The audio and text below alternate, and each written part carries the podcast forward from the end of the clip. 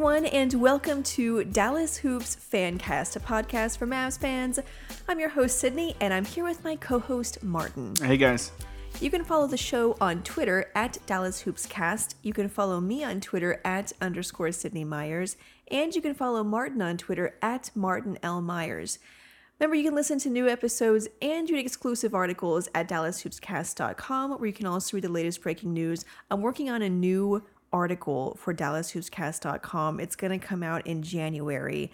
Um, I'm really excited about it. I think Mavs fans are going to like it a lot. But in the meantime, there's an article up where Martin listed his top five games to watch for this month, and that's a monthly series. So in January, he'll have his next top five games to watch for that month. We're going to talk about the Maverick schedule in December, well, for the rest of the of December because it is brutal. Um, but first, I wanted to show, start the show off with a little bit of trivia. I shared this on Twitter and it was so amazing. I just feel like I have to share it here in case anyone listening is not following me. So, uh, it's about how the Mavericks got their name, which you probably know. Um, they came into the to the league. A local radio station hosted a contest contest and invited Mavs or fans to send in submissions for what they thought the name of the team should be. And then they sent those submissions to um, Don Carter and they could choose the name. So once the name Mavericks was chosen, the fans who suggested that were entered into a drawing to get season tickets. But what's interesting is the number of people who suggested the name Mavericks. Would you like to guess, Martin? 77. 41.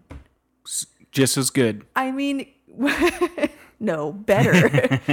that completely blew my mind when I saw that because I when I saw it I was like, no. What are the chances? I know. I was like, no freaking way.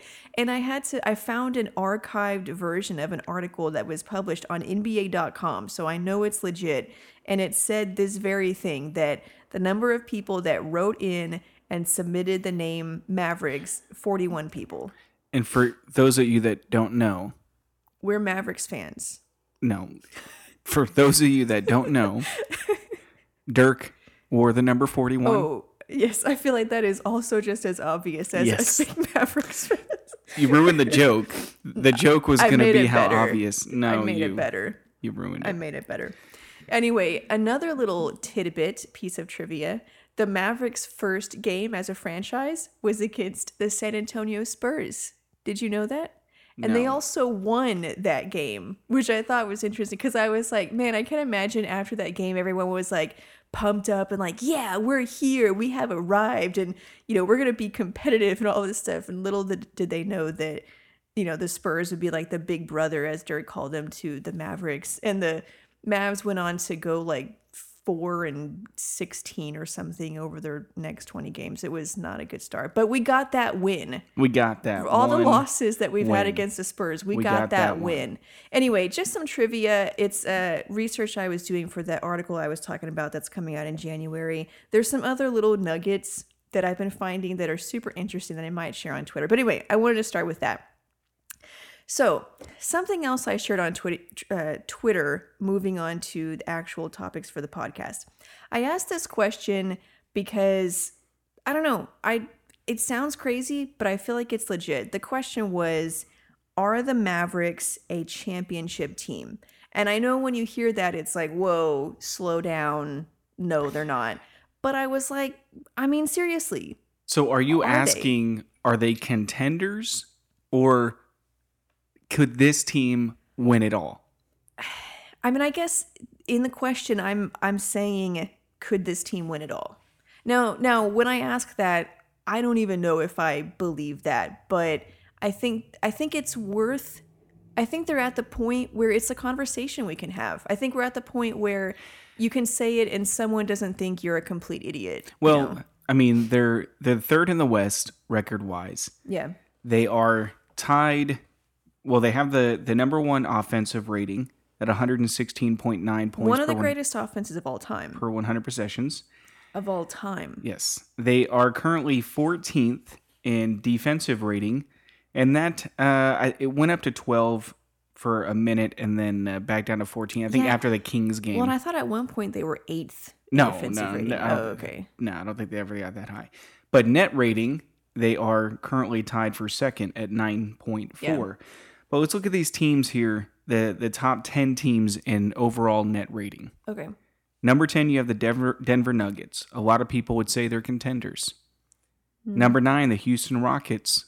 Another team that a lot of people say are contenders. I don't. Well, for the sake of argument, let's just say that most people consider these teams to be Well, I don't. next. What's next on your list? that's the end of the list. What's next on the list? Number 8, Wait, we're already on number eight? Oh, did you start at number 10? Okay, clearly I wasn't paying attention very well. Okay, continue on with your list. Can I just start over my point here? Oh, okay, sure. Okay, so if you look at some of the the top 10 teams in overall net rating, and I think that uh, going into the season, most of these teams, most people thought were contenders. And this is kind of the level of play that they're playing at right now. Number 10, you have Denver Nuggets. I think a lot of people consider them to be contenders in the West. Maybe not win it all, but contenders. Uh, the Houston Rockets are number nine. Obviously, the the same way. I mean, they have James Harden. People thought they got better with Russell Westbrook. Then you have Philadelphia at seven, Toronto at six. Most people didn't see them there. The Clippers at five, Boston at four, Dallas at three. Well, actually tied with Los Angeles for two. The Lakers and uh, Milwaukee at number one. So most of those teams, people thought coming into the season were going to be the top or the best teams in the league, and the Mavericks are, Mavericks are right there with them. So can they contend? I definitely think they can contend with a lot of these teams. They've beaten some of them already. True. Can they win it all? I don't know. I think it depends on depends on Porzingis, in my opinion, because when you get deep in the playoffs, everybody's good at defense. It's who can score despite how good the defense is, and you need people that can put the ball in the basket. I know Luka is one of those guys. Porzingis is going to have to help. Yeah, I think um you know, when I think about it, that's a good point about are they contenders or can they actually win it all? Because I think there is a difference there. Um and so when I think about it, I I kind of relate it back to like the Thunder when they were sort of young or um other teams like that, kind of like the the uh, Trailblazers maybe last Yeah. year, or the Warriors when they hadn't won yet, they were still kind of young. Like you know as a as a fan of those teams you felt like yeah we're really good i mean these guys are amazing we have we're winning 50 plus games like yes we are contenders but as a person on the outside that you know maybe knows what it takes or has seen what it takes to win a championship you know like they're just missing that thing. And you, you don't quite know what it is yet. You just know that they're too young. They can't do it yet. And so as a Mavs fan, I think yes, they are really good, and Luka, I feel like can do anything, and you know the offense, the defense, the net rating, and all this stuff. But I have to like, if I look at it objectively, I think you know they're they're like those teams that were really good, but were just too young, and they couldn't quite get over the hump yet. The only, I agree 100%. But uh, I feel like Luka is on another level. Like Yeah. if you if you're looking at the the Thunder, the young Thunder, a young Durant, the argument could be made. In fact, the argument is there is no argument. Luka's Yeah, better than Luka's- Durant Than he was. At than he that. was at this age. Yeah. and it's not even close. Yeah. Same with uh, a young Steph Curry, a young Klay Thompson, all of these younger teams. Yes, those superstars were kind of becoming who they were. Yeah. But Luka is just already at another level. I'm not saying he can, I mean, he's got to prove it in the playoffs. And I think it's a lot to ask for a 20 year old second year player to dominate in the playoffs. But if anybody can do it, It would be him. it would yeah. be him. Yeah. So when I posted this on Twitter, I got a bunch of responses, and so I wanted to share them, and then we can also, you know, go through and share our thoughts. And one guy brought up the point that you just brought out about experience. Daniel, I'm going to mispronounce his last name, so I'm just going to say his at. It's at dizzy underscore two one four. He said, "I think the gap is experience. We haven't been in those dogfights to know how to come out uh, the other side. I think we'll get our hearts broken once or twice, and then become a dynasty." And I think that's kind of like what you're saying. It's just that experience of Mm-hmm. what it takes. Like you know, you know these players know basketball. They know how to play. They know how to be good. They know how to shoot and rebound and all that. But there's that experience of like what it's like in the playoffs and how you take your game to the next level. And we saw that against the Clippers. Like they had an ex- another level and the Mavericks don't. And I think that experience is something that it gives you something that you it's not tangible. Yeah, and I don't know if I think you you look at any of the the great teams in history of the league. Uh, I doubt any of them won it all their very first year of being great. They probably like Jordan got eliminated by the Pistons. i I'd think say- two years in a row. Yeah, I was thinking only the Celtics is the one I can remember with Yeah. Ray Allen and Garnett and Well, that was a little years. different because you had the the uh, you know accumulation. They were already veterans, Yeah, and you had three stars at that point. Um, But but, yeah, the they were already veterans. yeah, you even know. the Heat didn't win their first year. right. Yeah. And uh, so, I don't know. I think it's a lot to ask. I think a lot depends on, uh, uh, or a lot depend how far they go in the playoffs. Kind of depends on the matchups. Yeah. Who they who they go against. And that was one point. So the other tweet I was going to bring out from Jeremy Morris, um, he said Clippers are really, really good. They're built for the playoffs, and we don't match up super well with them. But there isn't really any more uh, moves that allow us to match up well outside of adding someone like Drummond. So in terms of like trades, could they get better? He said, I, I, I say we roll with this, we can hang with anyone else. And so that was one point that I was making is like the Clippers are the only team that really scares me. And so if it, like you were saying the matchups, if they fall the right way to where the Mavs don't face them until maybe the conference finals or maybe not at all, then I think that really helps the Mavs. But you know, the Mavericks have seen what the Clippers did. That same kind of style of defense. They've seen that since that Clippers game.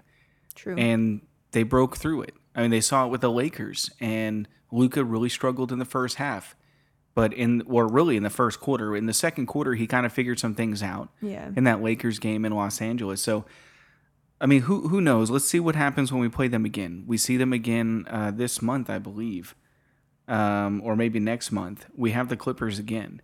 Yeah. And let's see what happens. I mean, maybe the Mavericks have figured something out and maybe they don't scare us at all. But I mean, am I saying they're going to beat the Clippers? No, I don't believe they would in a series. I don't think they would beat the Clippers. I think they could take the Lakers only because of the the style, the matchup um, is kind of in the Mavericks' favor because the Lakers just don't have shooting, and Carlisle is the king of beating teams that don't have shooting. Well, their zone defense, Yes. it takes like you have to be able to shoot threes. Yep. And so it's it's not quite as effective as it used to be because most teams can shoot threes, but against a team like the Lakers, Yeah. you can zone and well, they don't and have it, shooters. the zone also prevents people from getting in the paint, and Yeah. that's what LeBron his primary thing is getting into the paint and then either finishing in the paint or dishing out. They've beat LeBron before with the zone because of that very reason. yeah. So I think the Lakers would be a favorable matchup. I don't think. I think the Rockets would be I think we would beat the Rockets, Yeah. the Nuggets, the Jazz. the Jazz, No, the, the Suns. I don't. None of those teams scare me. I think the Mavericks are better than all of those teams. Yeah, like I don't want to get cocky or anything, but just I, I feel like I'm looking at it objectively, and Yeah. I think they could beat the Ro- now. I don't know. I mean, The, On the everybody hand- beats the Rockets in the playoffs. true. I mean, on the other hand, I, I could I wouldn't be surprised if the Rockets beat them. The Rockets got beat last year by the Golden State Warriors without Kevin Durant. Yeah. They got beat by the Spurs. They just lose in the playoffs because the Harden effect. He's not as good in the playoffs. I don't care what anybody says. He's just not as Well, good. they don't call fouls the same way, and yeah, it's Yeah. a problem. Here's another good comment um, from JH at underscore J. uh, Actually, I'm just going to do JH. I'm going to mispronounce all these. Okay. He said, uh, "Need another star. I don't think Porzingis will be that guy, and and one t- one guard that can be a really great defender." Now, we've talked about Porzingis. He's obviously struggled this year. We've said in the past that we don't think that this year is going to be any indication of what he'll be like for the rest of his career. But I guess if we are talking about are they a championship team now, then yeah, th- this well, year that's what is I said. It does depend on Porzingis. I, I do believe he is a superstar. I still believe in him. He just might not He's be just that not this year. Yeah, maybe not this year, or or maybe later on this year we see a little bit more of it. Um, you know, one guy tweeted that uh, he can feel his Porzingis breakout game in his bones. Yeah. And it's like to me that's the best way to describe it. That's how I feel. At some point he's going to break out of all this and it's going to click and uh, things are going to move forward. So I don't believe they need another star. Um, I think you just need quality role players and, and role players that actually can hit big shots in the playoffs Yeah. or in big games because really how you win in the playoffs is you have role players that show up in big moments. They're not stars, but they show up in big moments and that's what helps you win. So I think you need to get those guys. I think they have Porzingis and Luka Said I think that it's the other guys that matter. It remains to be seen. Maybe some of the guys they have are those people. I, I don't know. So he brought up they also need a guard that can be a really great defender. And so this kind of goes into trades because part of my question when I tweeted this was if they're not contenders now, what moves do you think they should make to become a contender? And so that's why he brought up uh, getting a guard that can be a really great defender. Like, do you agree with that? Do you think they should be like a lot of people brought out um like this one comment from at Ashish Airy. I am sure I mispronounced that, but he a lot of people said the same thought. He said, I like what we have. Their chemistry is so good right now. I don't want to trade any picks away. If anything, we just need an elite rebounder or someone to lock down the paint. But that idea of like not wanting to ruin the chemistry, a lot of people said the same thing, and I kind of feel the same way. So it's like, yeah, they need to make improvements, but I'm so afraid to mess with the chemistry. Well, it's the right kind of improvements. I, I don't think we need a elite rebounder. I think uh, our rebounding is actually pretty good uh, this year in the league. We're tenth right now in rebounding percentage. Um, in defensive rebounds, we're fourth in the league total. So I think we're actually a pretty decent rebounding team. Yeah, and that's probably because Porzingis is way above his career average, and Luka obviously is a freak. Yeah. So Um, now, points in the paint, um, where do we rank with that one? We're 17th. So we're a little bit on the the, the bad side. but and I, think, a that lot of that's Porzingis not being himself. in the beginning, but you see even the change with him lately. Yeah. Um, really, the last 10 games, as far as defense, he's been really good. But yeah, that's also a factor. Porzingis is a really good rim protector. He's just not Porzingis yet. Well, I was talking about the points in the paint, how we're whatever you said, seventeenth not point uh, defensively. Oh, I see what you mean. We're Okay, yeah. seventeenth, so we're on the the lower end. Um, you know, we allow forty eight points per game in the paint, and the Milwaukee Bucks are number one in the league at forty. So it's not like it's a huge gap. Hmm. Okay. So I don't know if we need either one of those. To me, the the way the roster is set up is the way it needs to be set up with uh, the athletic wing two guard Tim Hardaway, the defensive three and D guy Dorian, yeah. the four spacer Porzingis, and then the rim roller in Powell. Those are the right kind of The players. the structure is there. Just the upgrade of them. Yeah. To me, the biggest upgrade you can have is that three guard spot, Dorian Finney Smith. Yeah, I agree. And that's so I you like that guy saying they need a, a guard that can defend really well. I think you could say, you know, Finney Smith that spot guard or or forward. A wing. Yeah, this other guy Carlos, um, he said the same thing. We um we still need a three and D guy, and so like my first thought was, well, Dorian Finney-Smith has actually become a really good three and D guy. I mean, Well, he's we, become a good defender. He's still not a good yeah, but he's, three-point shooter. He's much better. I feel whenever he shoots it now, I don't. I'm not upset because So- it normally goes in, and he's like I've trashed him a lot in the past, but this year he's grown a lot and has become a very good three and D guy. That being said, What I think though, what that would put them over the edge as far as championship team or not is you need an elite three Yeah. and D guy. yeah. An elite three and D guy is a, a guy that can get his shot off no matter what, whenever he catches and shoot. Even if the defense closes out or like Klay Thompson sometimes shoots with the guy right there in his True. face. Finney Smith is often wide open. Yes. So And uh, Tim Hardaway Jr., that's kind of what makes him so valuable within the starting lineup because he can just rise up above the defender and shoot it. Because Tim Hardaway Jr. is very athletic. He's got great size, great length. He's a decent defender. He's not a lockdown defender, but he's a decent he's defender. He's been better lately. Yeah. And uh, but he can catch and shoot with the best of them. Doesn't always make it, But when he's on, he's on. And I feel like Tim Hardaway is going to be one of those guys in the playoffs. If he gets hot in a playoff series, he stays hot the whole series.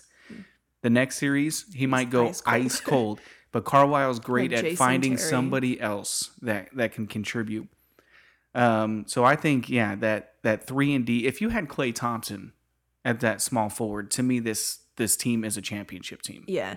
No, and somebody else mentioned that. I don't have the tweet in front of me, but they said add Klay Thompson to this te- team in their ship. And and I was like, well, yeah, obviously I would love mm-hmm. to have Klay Thompson, but They just don't grow on trees. that's not happening. Yeah. And so, you know, that brings the up the other point of like, okay, so they need a 3 and D guy.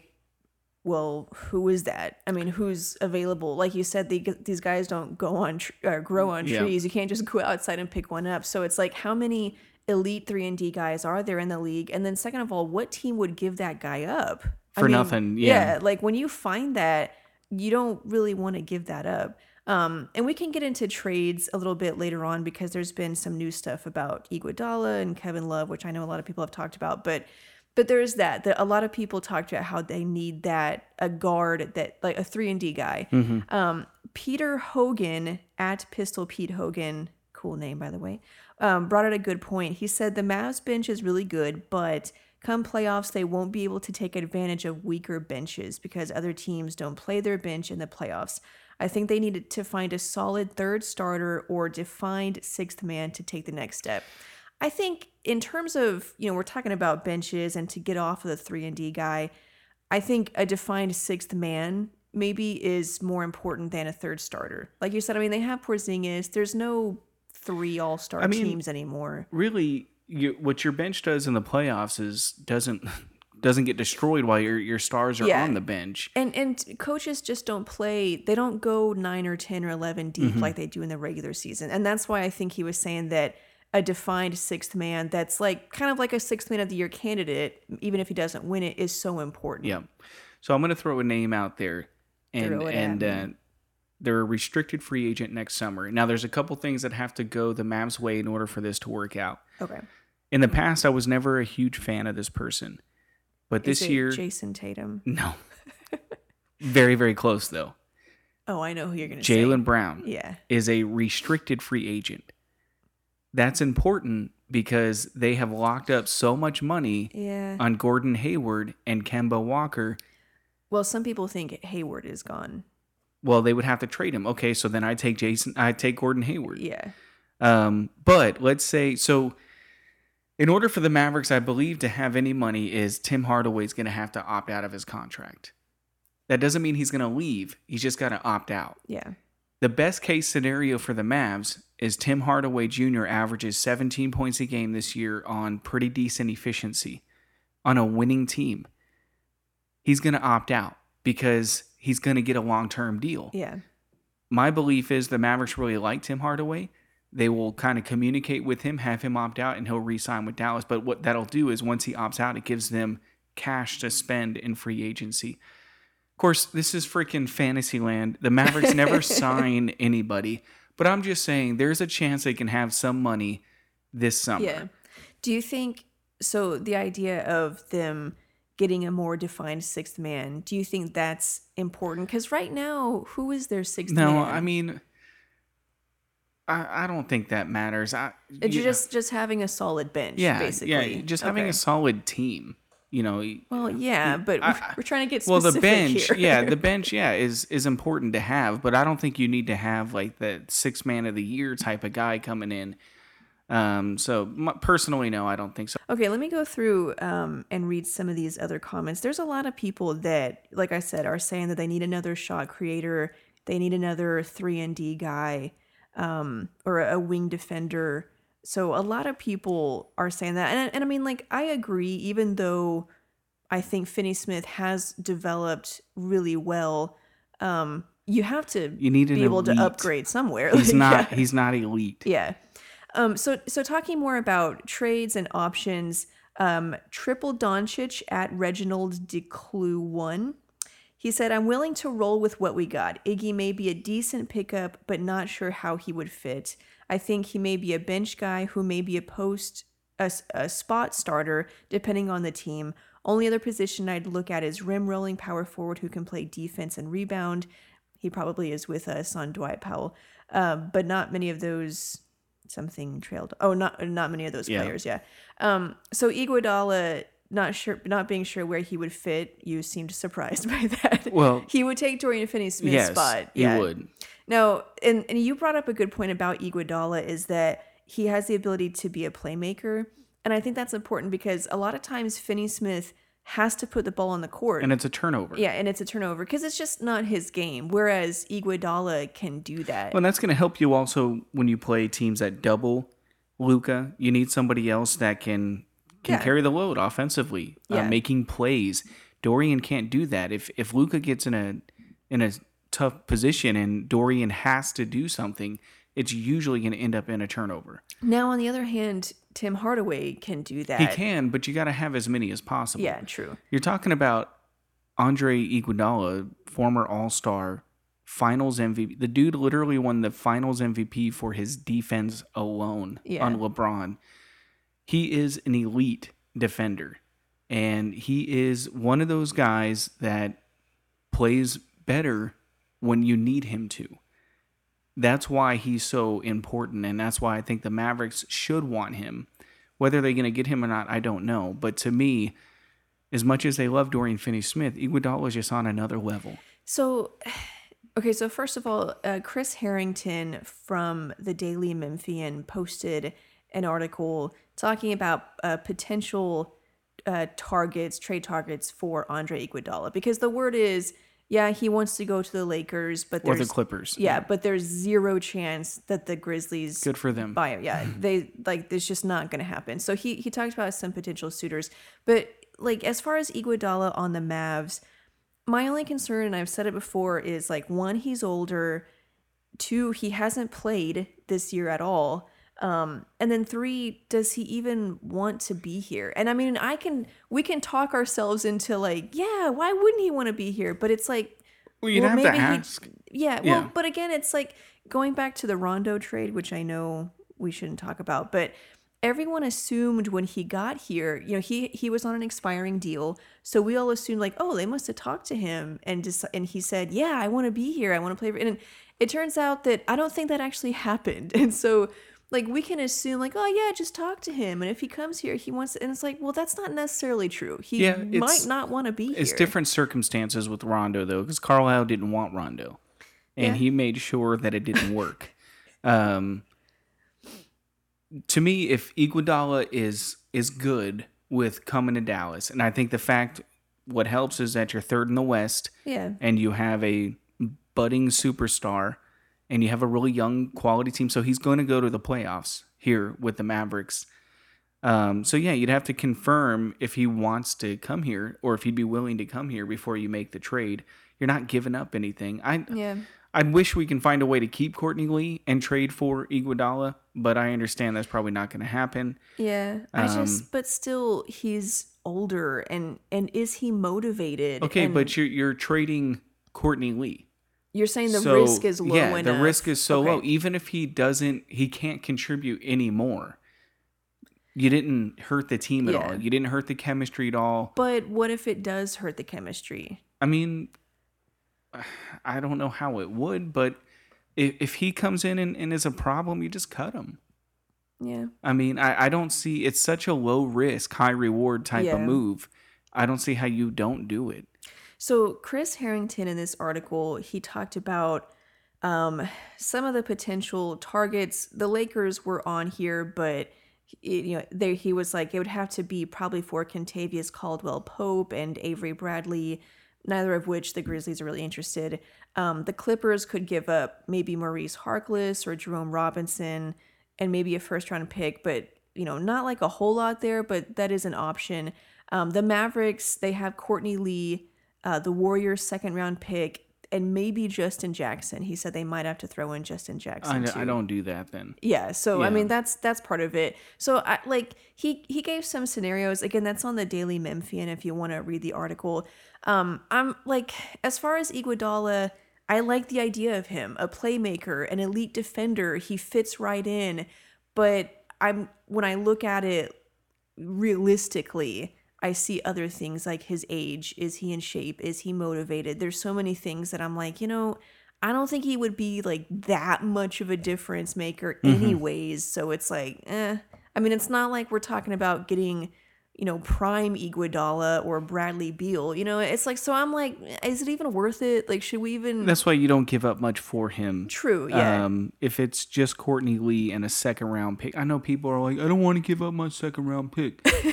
Come on, this is a second round Yeah. pick. This but it's is a high like second round. it doesn't matter. like the chances of this person being good or is so remote. even making the team. Yes, or even making the team. It's so Yeah. remote that uh, it's it's not an asset. Why, why the Grizzlies? Oh, throw that in there. why would they even care? For, I don't know. It's it to me. You give them the second round pick. Yeah. It doesn't serve the Mavs any purpose whatsoever. So another option or another player that Chris mentioned was Jae Crowder. He didn't talk about him really at all. It was sort of just an aside. Like everyone's talking about Iguodala, but Jae Crowder might also be available. And I kind of perked up when I heard that, like, because He's a Carlisle guy. He's a Carlisle guy. When he was here, first of all, he played like a veteran from day mm-hmm. one. His hustle on defense, he was the only guy that would consistently close out on three point shooters no matter what. He's tough. I, love mean, his mindset. I love how he's yeah. a he's annoying to other teams. He gets in people's faces. I would love Jae Crowder. Yeah. And if I, I would like love Jae Crowder, and he's a much better three point shooter than Dorian. And if his defense is anywhere remotely close to what Dorian does, you have to bring him in because that would be. I mean, he's not elite, but he's an upgrade at the the small forward position. So yeah, that's and that's that's kind of the point. Is like, you know, he's averaging 10 and a half points, um, six rebounds. He's shooting 32% overall on threes. For his career, he's a 34% shooter. So, like you said, it's Well, it's not way better. I mean, uh, Dorian is twenty nine percent. for his career, but this year, let me look at his numbers to see what he's shooting from um, from the three point line this year. You also need to look at corner threes because that's basically where all of Dorian's threes come from. Dorian is shooting 33% on three pointers this year. He's averaging eight and a half points, five rebounds. So, like you said, Jae Crowder, he is an upgrade, I think, over Finney Smith, but it's not like he's an elite player. No. Now, again, if you're giving up nothing to get him, then what are we even talking Mm-hmm. about? You know, and and not that Courtney Lee is nothing. I, I I hate saying that about players. It's not that he's nothing. It's just he doesn't play is all. And so you're not losing anything on the court in terms of production. Now, Courtney Lee might bring other things in terms of chemistry that we can't quantify, which would that would be the Mavs The, decision. the But- locker room guy. yeah, but in terms of just a basketball decision of what you get on the court, yeah, Jae Crowder is he's not elite, but he is an upgrade over Dorian Finney-Smith. It's just it's an idea, it's a thought that Chris brought up, and it kind of it kind of got me interested a little bit. So speaking of trades, the other guy that Mavs fans have talked about a lot lately is Kevin Love. Um, and a lot has been written about him. There's an article on The Ringer, I think it was Kevin O'Connor that wrote about um, a lot of trade scenarios, but one of them involved Kevin Love.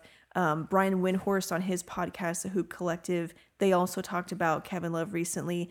Uh, It's pretty. It's known that he is available, and, and Mavs fans have talked about him. Now, there was a Brian Windhorst on that podcast. They brought up a good point.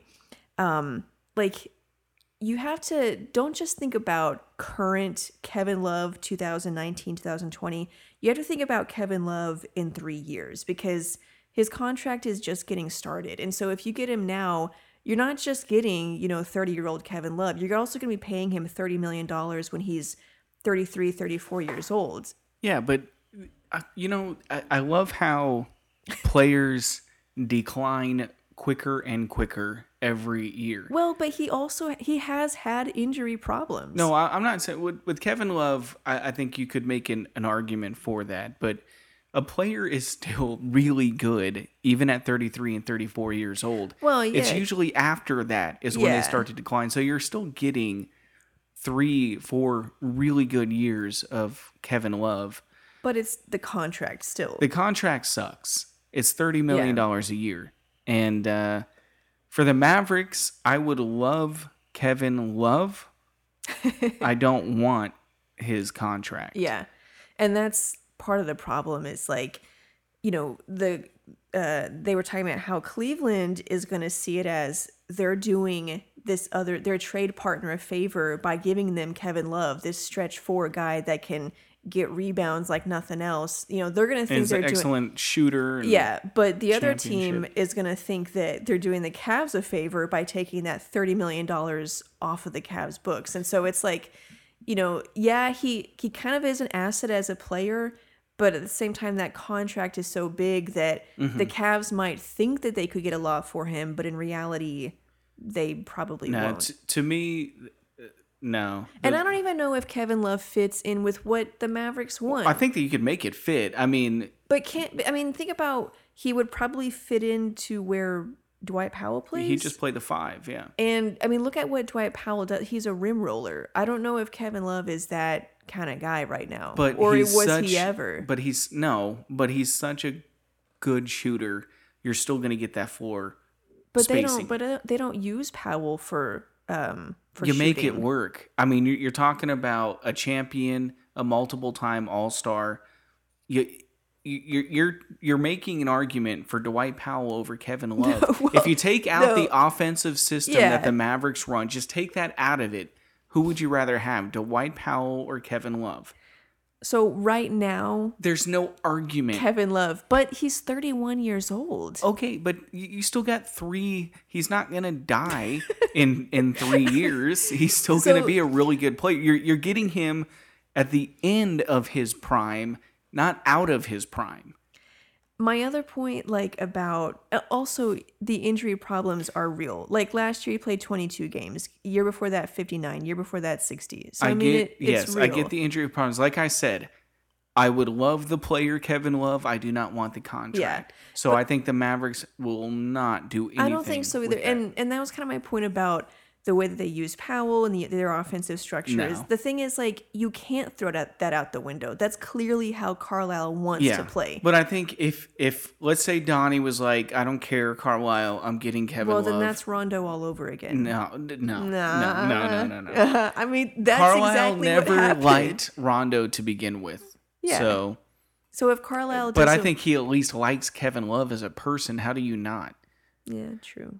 Anyways, the Mavericks aren't trading. I I, I think you're the better off is, going after. I'm right and you're wrong. Um, couple of, so some other guys um, that were mentioned in this article, other than Kevin Love, who a lot of people think might end up with Portland. Uh, Robert Covington, not necessarily Ooh. linked to the Mavs, Yeah. but you know, um, If if we could get him, obviously, I would I would love to have him. Uh, also, so the Thunder have made it apparent that Chris Paul, Danilo Gallinari, and Steven Adams are all available. Now, again, Kevin O'Connor, he didn't directly link them to the Mavs, according to his sources, but they are all available. And he said that the Thunder would be willing to take long term contracts. This isn't necessarily like just dumping players and dumping Well- salary. Like, if they can exchange that for value or, or young I think players, it's more younger players, and then it may be long term deals, but not thirty million dollars. Well, no, yeah, yeah, but it, but Um, it's not like they want picks and expiring contracts. Like they would do a, a normal straight up trade like you do. Yeah. Personally, I love Steven Adams. I would love to have Steven Adams. Um, I don't know how much the Mavericks like Steven Adams, but uh, to me, that would be a, a great fit. He is a rim roller. He is a rim protector. He's a a dog. You know, he's that Yeah. the dirty. You know, does the dirty work type of guy. I'd also like to try Danilo. Bring him in and have him play the small forward. Now the only thing is your defense would go Who's to way say- down.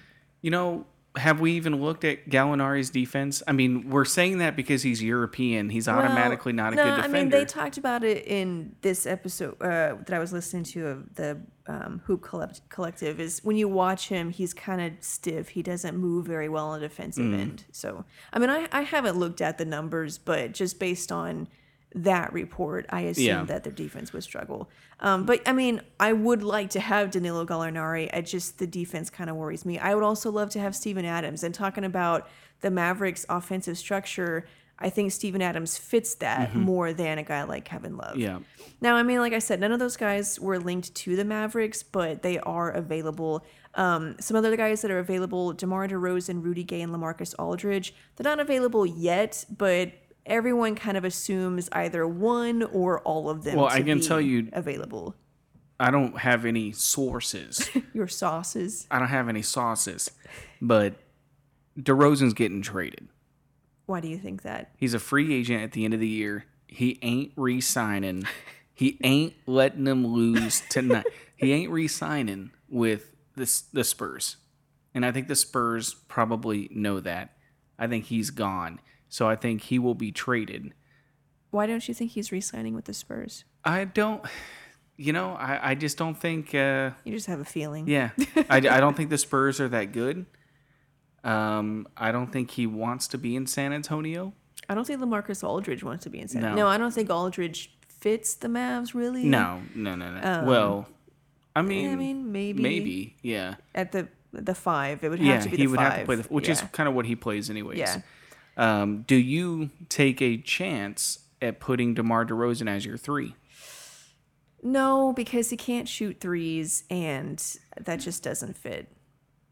Well, But I mean, I he's don't know, a free he- agent, yeah, and you only give up Courtney Lee in a second round pick. yeah. I don't know. I, I think that spot it's been settled. It has that the three has to be able to shoot three pointers. I mean, so much so that they took a guy who was literally one of the worst three point shooters in the history of the NBA, and we're like, no, you're gonna learn to shoot threes, and they made him into like it's it's so much of a defined role. That guy has to be able to shoot threes, and Nah, I gotcha, DeRozan just yeah. doesn't fit that. Now, um, Kevin O'Connor in this article on the Ringer did bring up some guys that have sort of kind of been linked to the Mavericks a little bit.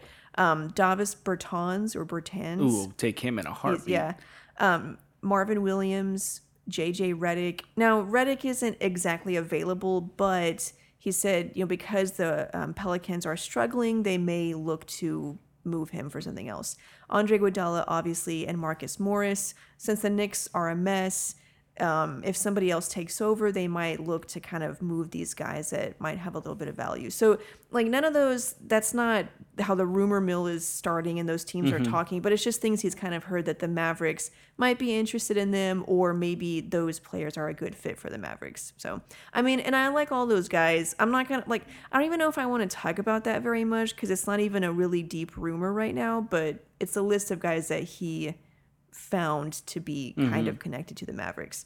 Um, but honestly, my thing with trades right now, and, and again, like a lot of people said on Twitter, I'm just so afraid to mess with the chemistry. And it's like, I know they're going to have to at some point because you can always get better and you can't be afraid. it- we were talking about this the other day together. Like, so much through history, you see teams that they have a strong core and it doesn't work. They're not really, they win, but not in the playoffs. And there's a clear weakness, but the core is so strong and they've invested so much, they don't want to ruin that core. And it's like, yeah, but you have to. And so, like for the Mavericks, I don't want to ruin the chemistry. I don't want to mess it up, but at the same time, you can always get better. And if there's a move Well- that makes you better, you got to do that. If you're gonna keep Luka, you got to win. yeah. And uh, you know, even though he gets attached to his teammates, he's 20 years old. He'll move on. Uh, Yeah. Seriously, he'll Yeah. figure it out. And then 10 years into the league, it's just business. Is the way it is. Yeah. But if you bring in guys that and you win championships, you're going to keep them. If you don't because you really like Dorian Finney-Smith and you never win, he's going to leave. Yeah. So to me, you, you got to always improve. Yeah. And that's why I'm a big guy for the Iguodala trade. It's such a low risk, high reward trade that I, I would make that in a heartbeat. Yeah. So, anyways, those are those are some trade rumors and our thoughts on trades. Um, and again, our thoughts on if the Mavs are a championship team. You can tweet us again your thoughts on that and what you think of those trade options. Um, the next thing I want to go into, talking about the Mavs being a championship team, we still kind of are early in the season, and they have been tested some, but the rest of this month of December, they are going to be tested a lot. They have a brutal schedule. So I want to share a tweet from Bobby Karalla uh, talking about the Mavs' final 10 games of 2019. So um, only three of those 10 will be played at home, seven of the 10 are on the road. Seven of those uh, games will come against current playoff teams. Six will come against teams with top eight records in the league by win percentage. Two will be played outside the US, which, when you think about it, is also brutal.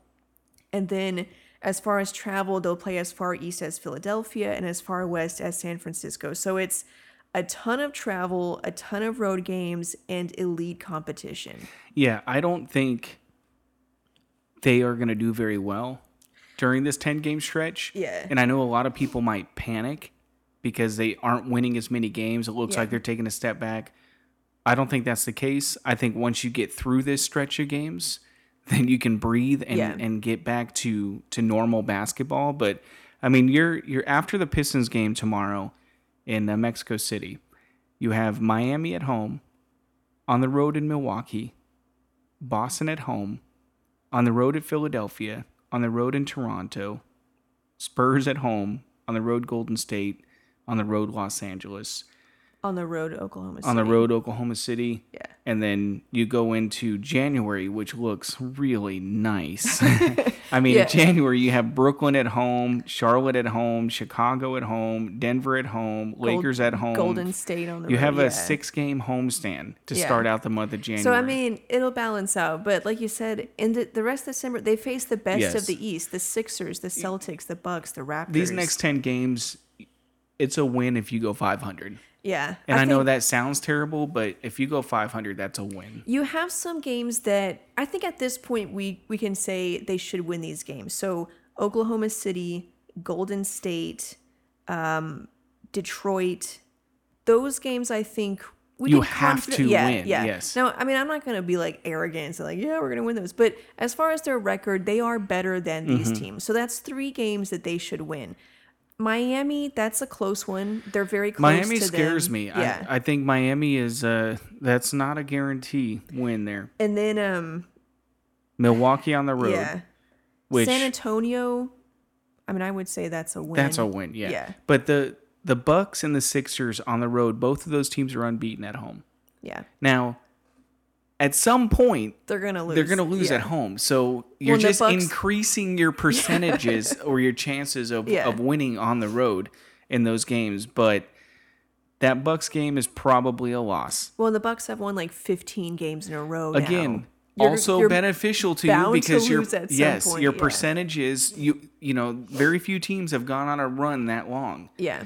So I think there's four games that you can say they they should win or they have the ability to win, which means that they have to come out and play hard and win those games. That leaves six games that are could be anything. Now the only game that I think is like okay, I think we can win that is probably the Lakers just because they've beaten them twice already. I don't care what Yeah, the record yeah, says, yeah. but they've beaten them twice. Um, so that's another one you could say. But again, the rest of them, Also, the Heat in Boston, uh, the Heat and the Boston Celtics are not as good on the road. Oh, okay. They're really good at home. They're not as good on the road, and uh, so you're getting both of them at home. Yeah. So, you know, you you gotta any of your home games. I think you gotta win, and then you gotta try to steal a couple on the Some road. of those, yeah. The ones I think you can steal are the Lakers, Sixers, or Raptors. Yeah. Um, but yeah, it's a tough schedule. Like I said, if you go five and five or even four and six, if you get out of this stretch of ten games at twenty and thirteen as your record, Mm-hmm. You got to be happy with that. I know you're gonna probably fall, or we're gonna fall in the the standings, but that's gonna resolve itself once we get into Yeah. January and get out of this stretch of games. So, you know, going back to how good is this team really? Are they a championship team?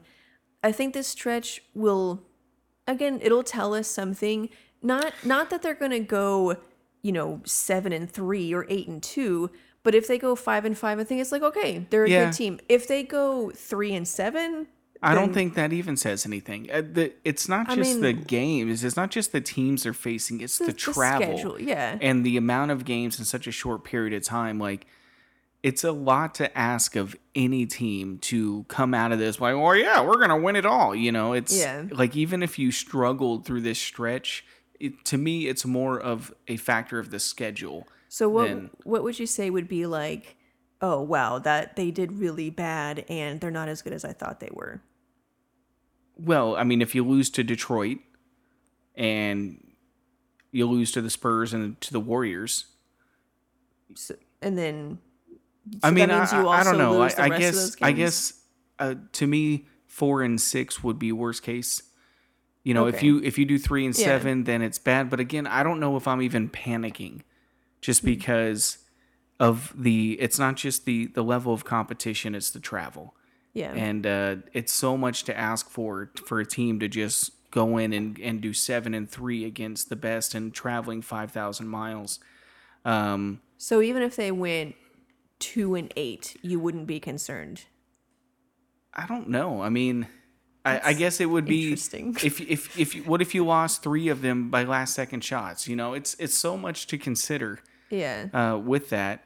I feel like you're only saying that because you don't have a lot of confidence and so you're just trying to convince yourself that you're okay with it. Well, I am. I am okay Oh, with it. okay. I am okay with oh, eh, whatever their record out of this. I've never seen a schedule like this Yeah, before. I've never is- seen the amount of travel that a team has to do in a 10 game stretch. Well, especially when you think about before the season started, everyone thought the Spurs would be, would be good. Everyone thought the Warriors would be good. Imagine if they were. that- yeah, yeah. if It's it's. followed suit, I, yeah. I have never seen a stretch of games this difficult before. They literally are going on a tour Yeah. of the of the best teams in the league. Yeah. It, And- the only thing that I can think of is the lockout year. They had a stretch of nine games in 12 nights. Yeah. And That's that what this feels like. Yeah. And and yeah. they went like three and six or something. I don't remember, but I think I remember their goal was just to get Five through it. Yeah. Well, just, yes. just, to, get, do it, just and to in play my the the- when I look at this schedule, I just just get through it. Like Yeah. honestly, it's to where you still like each other. it's so ridiculous No one gets schedule. injured. As long as you come out of it, you still like each other. No one gets injured, and all of that. Then I mean, okay. So I'm gonna pick a record. I would say if they go five and five, I I expect five and five. If they go four and six, I'd be disappointed. Anything lower than that, three and seven, two and eight, I'm like, okay, this is fine. They're not as good as I thought they were, but okay, I understand. But I would be disappointed. I don't. I mean, I don't know if we're understanding or fully comprehending yeah, you- I mean, the you- way this schedule looks. No, I know, but I mean, you gotta win games. Yeah, but you're asking a team to go from Milwaukee back home to, for Boston, all the way to Philadelphia, all the way to Toronto, then all the way back to Dallas, and then all the way to San Francisco. And and to Yeah. be fully energized. And we saw what they look like against the Kings Yeah, after they had played what was it, four games in seven nights or something I like think that so, something like that. You just get you're just tired. Yeah. And it doesn't mean you're not as good as these teams. It's just they've been at home for 4 weeks and you've been traveling across the country. We're going from freaking Mexico City all the way up to Toronto. No, you're you going know. from Mexico City back home. Yeah, but you know, so my know point is yeah. it's it's it's such a bogus schedule that I'm like I'm kind of like that season where just get through it. I don't care what happens. Just get through the schedule. And then in January, you got that 6 game homestand against a bunch of garbage teams. Yeah. You know. My only concern is if they go, if their record through this stretch is really bad, then you're talking about dropping way down Yeah. in the standings. I, they're going to drop in the standings. but I mean, like to eighth or maybe. well, no. I mean, I mean, they would have to go ten games. they'd have to lose all of them in order to fall all the way to 8th. It's possible. No. Anyways, that's Yeah. that's my other concern is just They're gonna that. drop. Yeah. They're gonna drop. It doesn't mean they're gonna stay Well, down even if they go 500, I think that Yeah. probably means they drop. yeah, so. at least a couple of, of positions. The moral of the story is that the rest of the schedule for December is a total crapshoot. it's the worst schedule I've ever seen. So like, maybe we should prepare ourselves now for just how whatever bad things happen. Don't be upset.